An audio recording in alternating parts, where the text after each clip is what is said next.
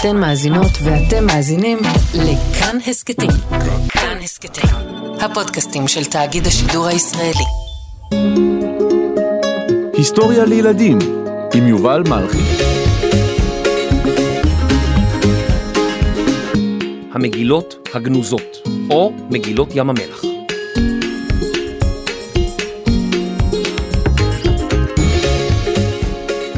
שלום ילדים, היום אני רוצה לספר לכם על גיבורה, גיבורה אמיתית. ולמעשה, היא כאן איתי באולפן. אה, תגידי שלום. כן, הגיבורה שלי היום היא עז, והיא נמצאת איתי פה באולפן בזכותה, וגם בזכות נער שהלך לחפש אותה במדבר. בזכות שניהם התגלה אוצר אבוד. האוצר הזה היה לאחד הגילויים הארכיאולוגיים החשובים שנמצאו אי פעם בארץ ישראל. והוא לימד אותנו רבות על תולדות העם היהודי ועל החיים בארץ ישראל לפני כאלפיים שנה. לאוצר קוראים המגילות הגנוזות, שפירושן המגילות החבויות או הכמוסות, כמו סודיות. היום אני ושמחה העז עומדים לספר לכם את הסיפור המדהים שהתרחש לפני שנים רבות במדבר יהודה. סיפור המגילות הגנוזות.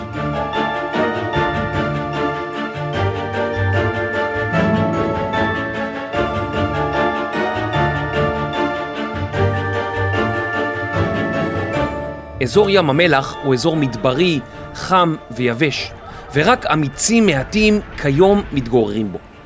לפני כ-75 שנה התגוררו בו אפילו פחות אנשים. אחד מהם היה נער בדואי בן 16, בשם מוחמד. כל בוקר היה מוחמד יוצא לראות את עדר העזים של משפחתו.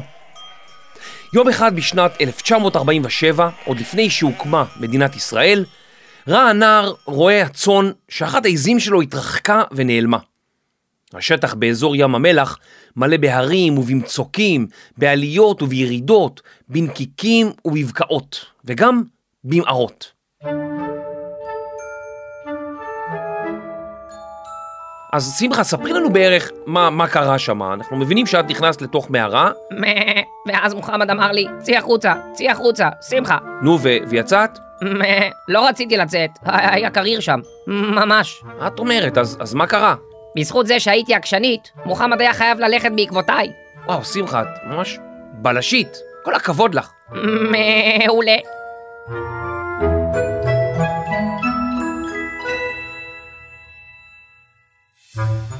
מוחמד ניסה לשכנע את העז לצאת החוצה מהמערה באמצעות אבנים קטנות שזרק פנימה. הוא ציפה לשמוע את העז פועה, אבל לפתע נשמע קול אחר, כד חרס שנשבר. סקרן, מוחמד נכנס אל המערה, וכך התגלה לנגד עיניו מקום שכאילו קפא בזמן. על קירות המערה היו חצובים מעין מדפים, ועליהם הונחו כדי חרס ארוכים ואטומים. כשפתח את אחד הכדים, מצא מוחמד בתוכו פיסות קלף, שעליהן היו כתובות מילים בשפה שלא הכיר. מוחמד חשב לעצמו שעם פיסות הקלף הללו הוא יוכל לתקן את הסנדלים שלו. הרי גם הפיסות וגם הסנדלים עשויים מקלף, אורות של בעלי חיים שעברו עיבוד, על מנת שישמשו כמצע לכתיבה, עוד לפני שהיו דפים. חתיכות האור הישנות התאימו בדיוק לסנדלי האור שלו. מוחמד הלך לעיר בית לחם הסמוכה, שם התגורר סנדלר. כשהביא לו את פיסות הקלף עם הכתב המיוחד, הסנדלר, שהיה במקרה גם סוחר עתיקות, הבין שהוא מחזיק במשהו מיוחד, והוא ביקש ממוחמד שיביא לו עוד פיסות אור מהמערה שגילה. אני גיליתי, שמחה עז. כן, כן, שמחה זאת את, אבל מוחמד הוא זה שהביא אותם לבית לחם. אני גיליתי, אני גיליתי, תן לי קצת קרדיט. טוב, טוב, שמחה העז גילתה למוחמד על המגילות, והוא גילה לסנדלר. יותר טוב? מצוין. השמועות על מציאת פיסות קלף עם כתב עתיק עשתה לה כנפיים, והגיעה עד לאוזניו של פרופסור אליעזר סוכניק, חוקר וארכיאולוג מהאוניברסיטה העברית בירושלים. ארכיאולוגים מתעדים ומתארים תרבויות מימי קדם בעזרת גילוי ממצאים עתיקים. סוכניק רצה לדעת במה מדובר, אבל הייתה לו בעיה. באותה תקופה גברה המתיחות בין יהודים לערבים בכל הארץ. הבריטים הקימו גדרות בירושלים שחצצו בין האוכלוסייה היהודית והערבית. סוחר עתיקות נפגש עם סוכניק על יד אחת הגדרות והראה לו דוגמה מהמגילות בבית לחם. סוכניק הנרגש נסע אל בית לחם הערבית, ושם תוך סיכון אישי רב, הוא רכש את המגילה מקנדו, אותו סוחר עתיקות סנדלר. סוכניק הצליח לצאת מבית לחם עם נהג המונית היחידי שהיה מוכן להסיע לשם יהודי מירושלים. על הרגע הזה, שבו נחשף בפעם הראשונה לפיסות הקלף העתיקות, כתב פרופסור סוכניק ביומנו. ידיי רעדו. קראתי משפטים מספר ונמצאתי למד כי כתובים הם עברית תנכית נפלאה, בדומה לסגנון ספר תהילים. לפתע ניעורה בי ההכרה כי זיכני הגורל לקרוא בספרים עבריים, שעין לא פענחה אותם. זה אלפיים שנה.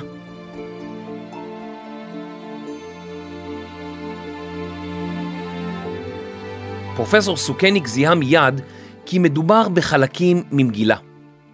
בעבר היו כותבים מילים לא על דף נייר או במחברת שורות, אלא על גבי רצועה ארוכה של קלף, ורק בצד אחד. כאשר רצו לאחסן אותה, היו מגלגלים אותה, ולכן היא קרויה מגילה, מלשון גלגול. אם תבקרו בבית הכנסת השכונתי, תראו בארון הקודש ספרי תורה, שגם כיום נכתבים בתור מגילה. פרופסור סוכניק הבין שמדובר בתגלית מרעישה. עד לאותו הרגע, הכתב העברי הקדום ביותר שהיה מוכר לחוקרים, הופיע בתעודות בנות כאלף שנים. ואילו קטעי המגילות שהוא נחשף אליהם היו קדומים יותר.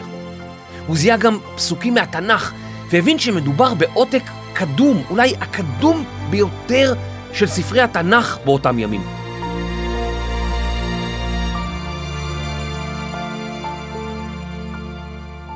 בשנות ה-90, לפני כ-30 שנה, התגלו לוחיות כסף קטנות, ועליהן מופיעה כפי הנראה ברכת הכוהנים. זהו הטקסט המקראי הכי קדום נכון להיום.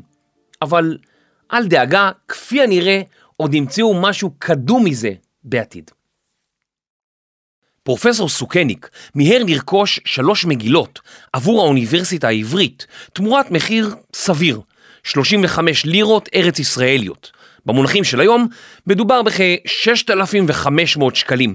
זול ממש לאוצר היסטורי בעל חשיבות עולמית. באותו יום שבו נקנו המגילות, גם התקבלה החלטת החלוקה בעצרת האו"ם. זה היה ב-29 בנובמבר 1947, תאריך שנודע מאז בתור כ"ט בנובמבר. בפעם הראשונה החליטו מדינות העולם להכיר בזכותו של העם היהודי ולאפשר גם ליהודים וגם לערבים להקים מדינה משל עצמם בארץ ישראל. ביישוב היהודי בארץ פרצו חגיגות, וגם סוכניק התרגש, כי בבוקרו של אותו יום הוא הצליח לשים את ידיו על אוצר אבוד של העם היהודי. ארבע מגילות נוספות שנמצאו באותה מערה נמכרו לכומר סורי, והוא מכר אותן לבישוף הכנסייה הסורית, שהבין את חשיבותן. פרופסור סוכניק רצה לרכוש גם אותן, אבל מלחמת העצמאות פרצה למחרת כ"ט בנובמבר, ואי אפשר היה להשלים את העסקה. בינתיים, התאפשר לחוקרים לבדוק את שלוש המגילות שכבר היו בידיהם. סוכניק כתב ביומנו, במשך חודשים פילחו את אווירה של ירושלים, בימים ובלילות, רעמי התותחים והמרגמות של האויב.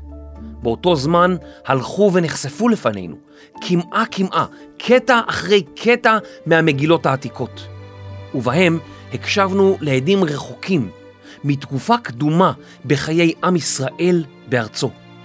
בימים הקשים ההם שאבנו גם נחמה מדפי המגילות הבלות, או העתיקות והישנות. עם תחילת המלחמה, אותו הבישוף שהזכרנו עבר לגור בארצות הברית. הוא ניסה למכור את המגילות, אך לא הצליח, ולבסוף, שנה לאחר שפרופסור סוכניק הלך לעולמו, התפרסמה מודעה קטנה בעיתון בארצות הברית. למכירה ארבע מגילות ים המלח, מתנה נפלאה למוסד חינוכי או דתי. במקרה, בנו של פרופסור סוכניק, יגאל ידין, מי שהיה הרמטכ"ל השני של צה"ל, ופיקד על הצבא במלחמת העצמאות, שהה אז בארצות הברית. לאחר המלחמה, כשעזב את הצבא, המשיך ידין את דרכו של אביו והיה לארכיאולוג. כאשר הוא שמע על המודעה, הוא נזכר בארבע המגילות שאביו לא הצליח לקנות. כעת עמדה לרשותו משימה כמעט בלתי אפשרית. עבור ארבע המגילות ביקש הבישוף 250 אלף דולר. ידין הצליח לגייס את הכסף מנדבן יהודי אמריקני וממדינת ישראל.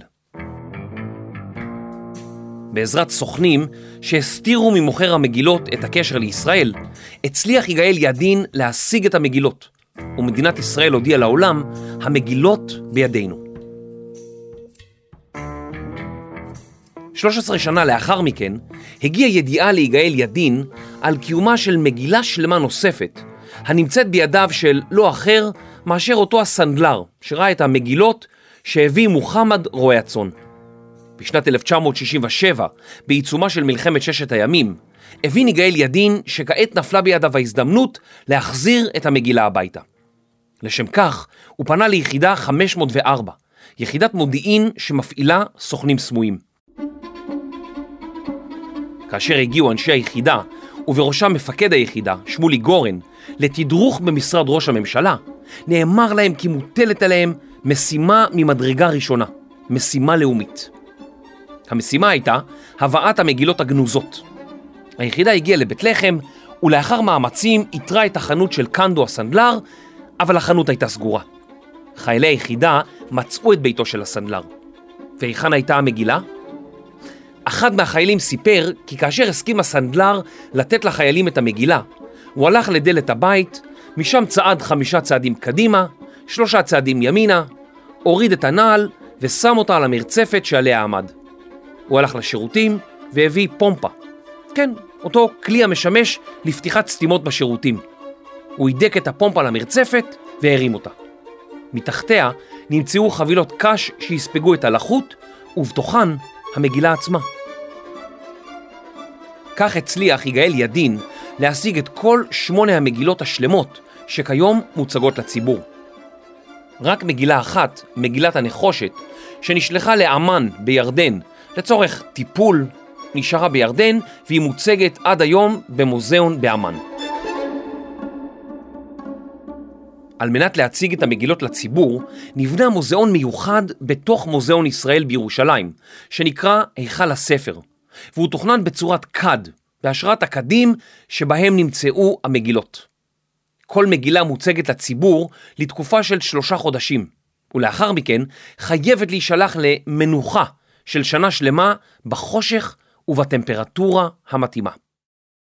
השמירה על המגילות קפדנית כל כך, כיוון שהקלף עתיק ועלול להתקלות ולהתפורר. בכלל, העובדה שהשתמרו מגילות רבות כל כך היא די מדהימה. מגילות מהעת העתיקה כמעט ולא השתמרו, כי הקלף שממנו היו עשויות פשוט התפורר. אבל מזג האוויר החם, ובעיקר היבש, השורר בים המלח, יצר תנאים מושלמים להשתמרות המגילות. גם אתם מוזמנים לבקר בהיכל הספר ולראות את המגילות במו עיניכם. גילוי שבע המגילות הביא למציאתן של מגילות נוספות במערות שבאזור ים המלח. בחלק מהמערות נמצאו רק חלקי קלף, ובחלקן נמצאו מגילות שלמות. המגילות שנמצאו נקראו המגילות הגנוזות. בסך הכל התגלו יותר מ-900 מגילות, המורכבות מעשרות אלפי קטעי קלף. כל המגילות שנמצאו הן בנות כאלפיים שנה ויותר. רובן, או למעשה כמעט כולן, כתובות בעברית. השאר בארמית ומקצתן ביוונית. רובן של המגילות נכתבו על קלף, אור בהמה, ומקצתן על פפירוס, שעושים מצמח הגומי. רק מגילות מעטות נשתמרו בשלמותן, ואילו מרובן שרדו קטעים שונים. על אף מצבן הקשה, הצליחו החוקרים לשחזר כ-950 כתבי יד בגדלים שונים.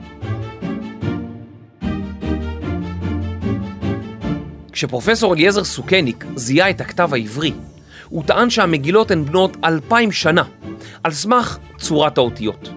רבים פקפקו, איפה הוא יודע, אך בעזרת טכנולוגיה חדשה, פחמן 14, שעוזרת לנו לתארך חפצים ישנים, טענותיו של סוכניק נבדקו ונמצא שהוא צודק לחלוטין.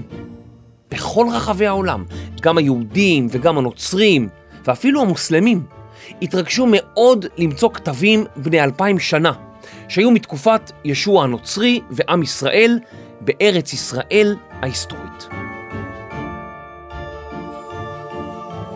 אורך המגילה הארוכה ביותר שנמצאה, מגילת המקדש, היא יותר משמונה מטרים, כלומר גבוהה יותר מג'ירפה. לעומתה, חלקי הקלף הקטנים ביותר שנמצאו, ויש אלפים רבים כאלה, הם בגודל של לא יותר מסנטימטר או שניים, בגודל של מסטיק קטן או קוביית שוקולד. המשימה המאתגרת של החוקרים הייתה לחבר את החתיכות, כמו פאזל, אבל הרבה הרבה יותר מורכב. תארו לעצמכם שיש לכם עשרות פאזלים. אין לכם תמונות שמראות כיצד הפאזל אמור להיראות. אין לכם מושג מכמה חלקים מורכב כל פאזל. חלק מהחתיכות חסרות, ואחרות אכולות, רטובות, מעלות עובש, קרועות, מחוקות או שחוקות. החוקרים התמודדו עם עבודת נמלים של ממש, שהצריכה קפדנות, תשומת לב וסבלנות רבה. אפצ'י אחד ליד הקלפים והפפירוסים העתיקים, ועבודה של שבועות הייתה עלולה לרדת לטמיון. סליחה. המון שאלות נותרו סביב המגילות. למשל, החוקרים לא הצליחו להגיע להכרעה מי כתב אותן, אך רובם מעריכים שהמגילות היו שייכות לספרייה של כת מדבר יהודה שהתגוררה בקומראן. חלק מאמינים שהן נכתבו על ידי כת האיסיים, קבוצה שפרשה מחיי הקהילה היהודית בירושלים ועברה להתבודד במדבר. אנשי הכת קבעו לעצמם שורה ארוכה של כללים, מה מותר ומה אסור, והם חיו חיי שיתוף, תוך הקפדה על צניעות ועל תפילות. חוקרים אחרים מאמינים שהמגילות נכתבו על ידי קבוצה של כהנים בירושלים, ושהן הוברחו למדבר כדי לשמור עליהן בתקופת מרד העם היהודי נגד הרומאים. באותה תקופה פעלו מפעלים במדבר, וייתכן כי חיו שם גם נשים וילדים. באתר קומראן נמצאו גם כ-100 אלף גלעיני תמרים, שרומזים על כך שהיה שם מפעל להפקת צילן או לייצוא של תמרים. לצד הנחלים במדבר יהודה גם גידלו צמחים, מהם הפיקו בשמים, והאזור היה רווחי מאוד בעיקר בתקופת המלך הורדוס. בזכות המפעלים הרבים הללו, הורדוס יכול היה לממן את מפעלי הבנייה העצומים שלו, בית המקדש המפואר, הארודיון, מצדה ואתרים אחרים. אבל יש גם תיאוריות אחרות הקשורות לאיסיים. אחת מהן, שהועלתה לאחרונה, טוענת כי במקום אין מבני מגורים. אז כיצד התגוררו שם כל כך הרבה אנשים? אה, אז כנראה לא התגוררו שם כל הזמן כל האיסיים, אלא רק קבוצה קטנה של איסיים. ואיסיים רבים מכל רחבי הארץ היו מגיעים לכינוס שנתי, ואולי ישנים על מחצלות. קשה לנו לדעת עד היום מי בדיוק התגורר שם, כמה אנשים ומה בדיוק הם עשו. אולי יום אחד אתם תהפכו לארכיאולוגים ותגלו.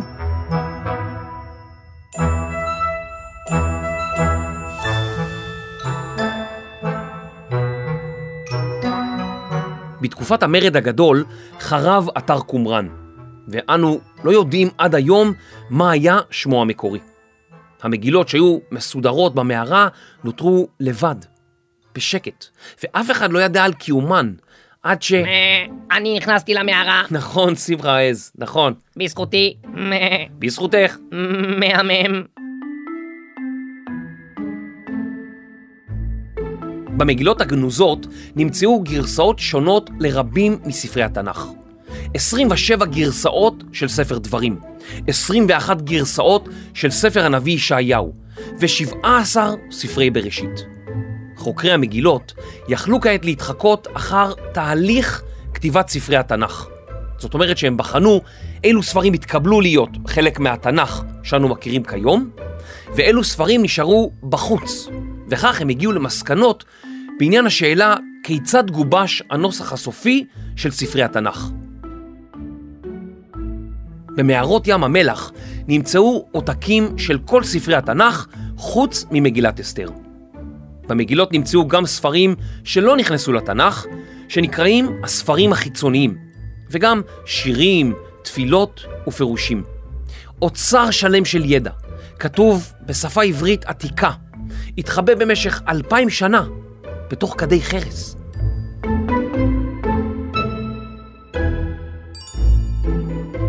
המגילה המפורסמת ביותר, שנמצאה במערות ים המלח, היא מגילת מלחמת בני אור בבני חושך.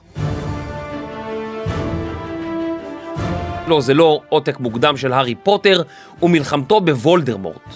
גם לא גרסה עתיקה של מלחמת הכוכבים. במגילה מסופר שהעם היהודי עתיד לצאת למלחמה נגד העמים הסובבים אותו. זהו מעין חזון אחרית הימים, כלומר, מה שיקרה ביום שיגיע העולם לסופו. את בני האור ינהיג שר האורים, המלאך מיכאל, ואת בני החושך יוביל בליעל. לפי המתואר בספר, המלחמה צפויה להימשך 40 שנה לפחות ולהיות מותחת מאוד, ממש כמו משחק כדורגל מסעיר. בשלוש מערכות ינצחו בני האור, ובשלוש מערכות ינצחו בני החושך. תיקו שלוש שלוש. אז איך זה נגמר? יד האל הגדולה, כך כתוב, תתערב, ותביא לניצחון הסופי של בני האור. המגילה המוזרה ביותר שהתגלתה היא מגילת הנחושת. רוב המגילות היו כתובות על קלף או פפירוס, אבל מגילת הנחושת היא היחידה החרוטה על מתכת. נחושת. מגילת הנחושת נחקקה באזמל, אורכה שני מטרים וארבעים סנטימטרים. במגילה מופיעה רשימה של כ-60 אוצרות ומקומות הטמנתם.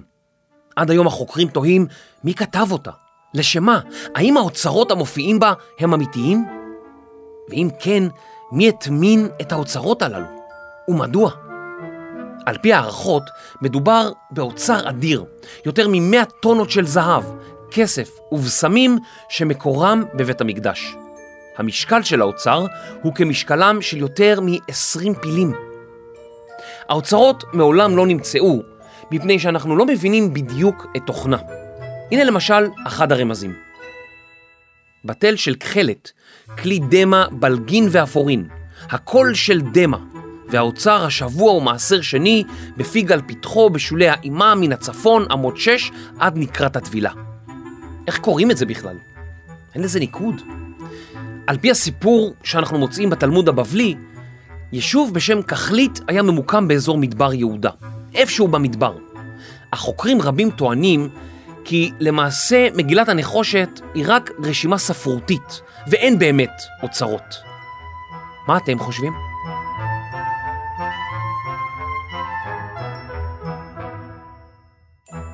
הארכיאולוג האמריקני ונדל ג'ונס הקדיש את חייו למציאת האוצרות. דמותו הצבעונית הייתה השראה לסדרה, סדרת סרטים וגם סדרת טלוויזיה בשם אינדיאנה ג'ונס.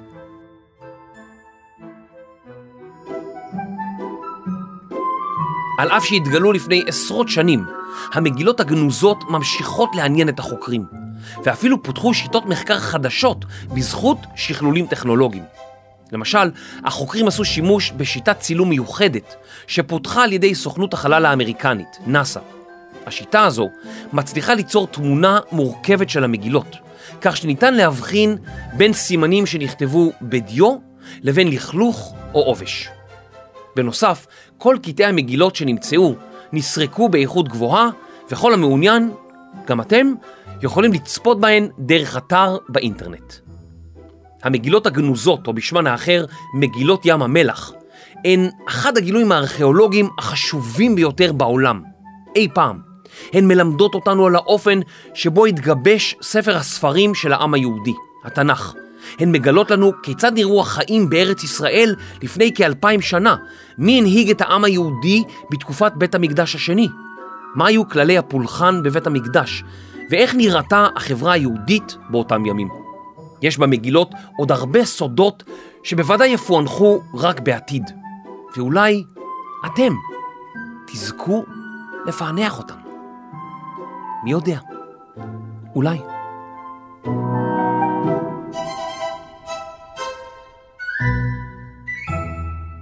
אני מזמין אתכם לצאת החוצה ולבקר בגן לאומי קומראן.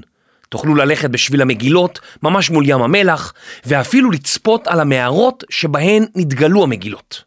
זה טיול ממש כיפי. טוב, אני הולכת. לאן את הולכת? אני חייבת לחפש עוד מגילות. מגילות. חשבת פעם כמה זה מצחיק שעז גילתה את המגילות? מה? מה?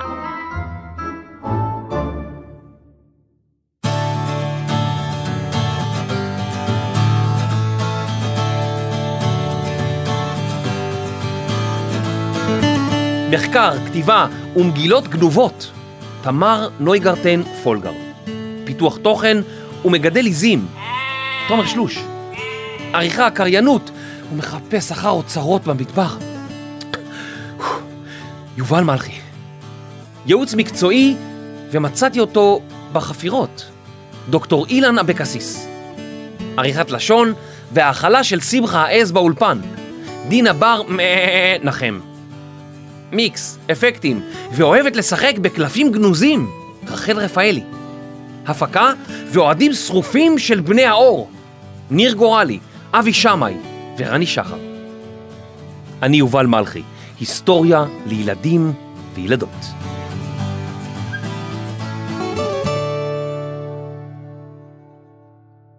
רגע, ייצרו הכל. אם אתם מאזינים דרך אפל, ממש נשמח שתדרגו אותנו ותכתבו מה אתם הכי אוהבים בהיסטוריה לילדים. זה עוזר לנו מאוד, אז תודה. נשמח לראות אתכם גם בקבוצת הטלגרם שלנו, היסטוריה לילדים, שם תוכלו להציע הצעות לפרקים ולשמוע מה חדש. פרקים נוספים של היסטוריה לילדים ניתן למצוא באתר כאן, ביישומון כאן וביישומונים לרכב ולטלוויזיה. תודה.